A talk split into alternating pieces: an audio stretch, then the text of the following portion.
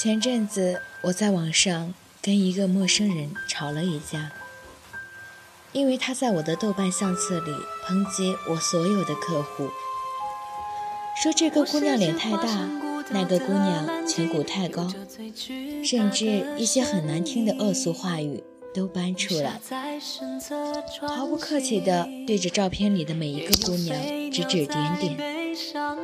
开始我以为是哪个同行。或者是某个客户生活里的敌对者，豆油询问过后，发现竟然只是一个网络陌生人。于是我就怒了，陌生人竟然对着陌生人破口大骂和出言不逊。这种因我而起的纷争，我觉得我有必要站出来回击。后来。我收到了这个人一封很长很长的豆邮，大概的意思是她也是个女孩，她不漂亮，不到一米六，她的脚因有先天性麻痹有些管，走路不稳，不能穿漂亮的高跟鞋和裙子。她嫉妒我拍的每一个女孩，她们都那么漂亮，在照片里闪闪发光。他躲在网络的背后，宣泄他一切的情绪。他说：“那些漂亮的女孩都应该受到惩罚。”他最后还说：“如果有一天我鼓足勇气去找你拍照，你会接受我吗？”我在气头上看到这封信时，心里发出阵阵冷笑。这种莫须有的嫉妒来的真是讽刺，因为自己不够漂亮就去抨击和诋毁完全不相识的人，这种心理真的很变态。我愤愤不平，却还是耐下性子仔细读了那封很长的信。读到最后一个字时，先前的愤怒突然消失一空。对电脑那端这个自卑的女孩，我甚至能够想象她写下这封信时那种怯弱的心情。我觉得我不能再伤害和责备她了，于是我给她讲了我初中班主任的故事。我初中的班主任李老师是个身高不到一米五的女老师，脸上有很多雀斑。更不幸的是，他的右手被开水烫过，每次在黑板上写字都会露出难看的伤疤。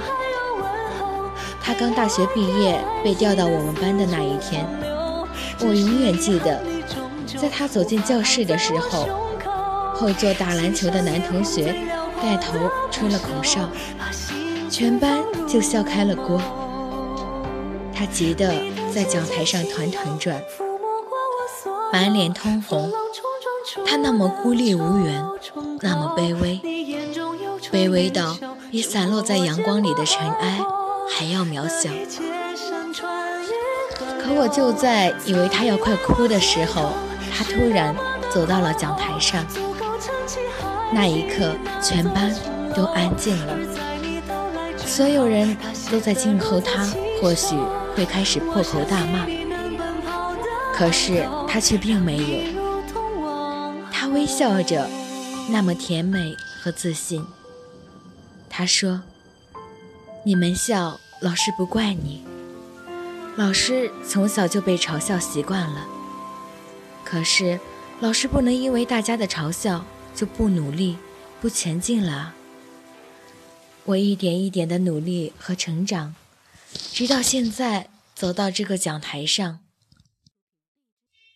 没有人比我更了解我经历了多少，所以你们的嘲笑只会让我更加努力，去做得更好。接下来的三年时间，老师会陪着你们一起成长。虽然我可能没有别的班主任那么高大，让你们觉得很有面子，但我一定会是最细心。最照顾大家的那一个，你们都是我的弟弟妹妹，希望你们能接受我这个不漂亮的姐姐。当时，邻座很多女同学都红了眼眶。我带头站起来给老师鼓掌。吹口哨的那个男生也走向讲台跟老师道歉。老师摸摸他的头说：“老师不怪你，时间会给大家答案。岁月有它不动声色的力量。”后来，整个初中三年，我们班在李老师的带领下一路领先。我们班之前总是全校最后一个放学的班级。他上语文课，带我们去大自然，去感受什么叫春天。他陪着运动会上长跑的女同学一起走过终点。他说。坚持到最后，不管输赢，都是胜利。他在酷暑里给全班同学熬绿豆粥。他跟一米八的校长较真。他相信自己班上的孩子不会干出损害别人班集体的事情，来捍卫自己的荣誉。太多的事情，现在想起来都让我觉得李老师很伟大。毕业的时候，全班同学都哭了。每个人在开毕业班会的时候，谈到这样第一次见到李老师的时候，心中的唏嘘和如今对李老师的敬佩与感谢。这一次，他哭了，镜框背后偷偷流下幸福的眼泪。时至今日。当初的李老师已经是我们学校的教导主任了。我每年教师节都会给他写明信片或者打电话，他都能叫出我的名字。去年过年，我还回母校看望了他，他依旧是那么自信。也是因为这种自信，时光在他的脸上打磨出了别样的美丽。他带我在学校散步，看看学校的变化。每次有学生经过时，都会尊敬地称他为李主任。无意间聊起第一次他来我们班当班主任的时候，他笑了。他说：“其实自己那天上台的时候，看到讲台下空笑成一团，内心真的很紧张，也很难受。”可是，长得这么矮，脸上这么多雀斑，手也难看，这是事实。我在记事的时候就开始接受他们了。可你们是孩子啊，你们需要接受的时间。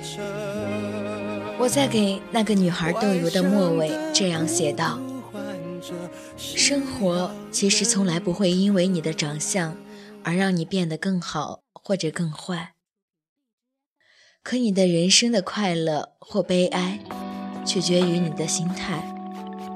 或许你最需要的，并不是别人的接受，而是你能够完整的认识自己，并且接纳这个真实的自己。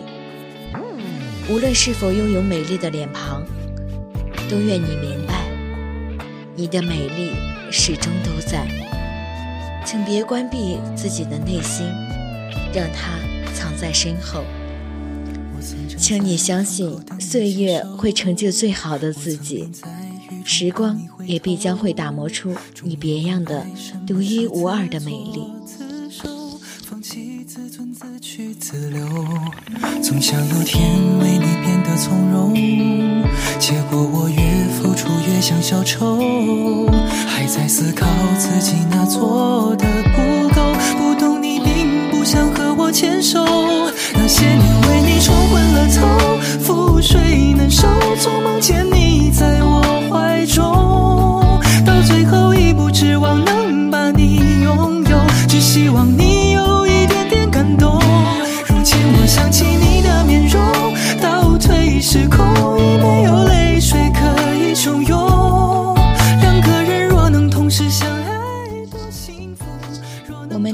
相信岁月终究会成就最好的自己。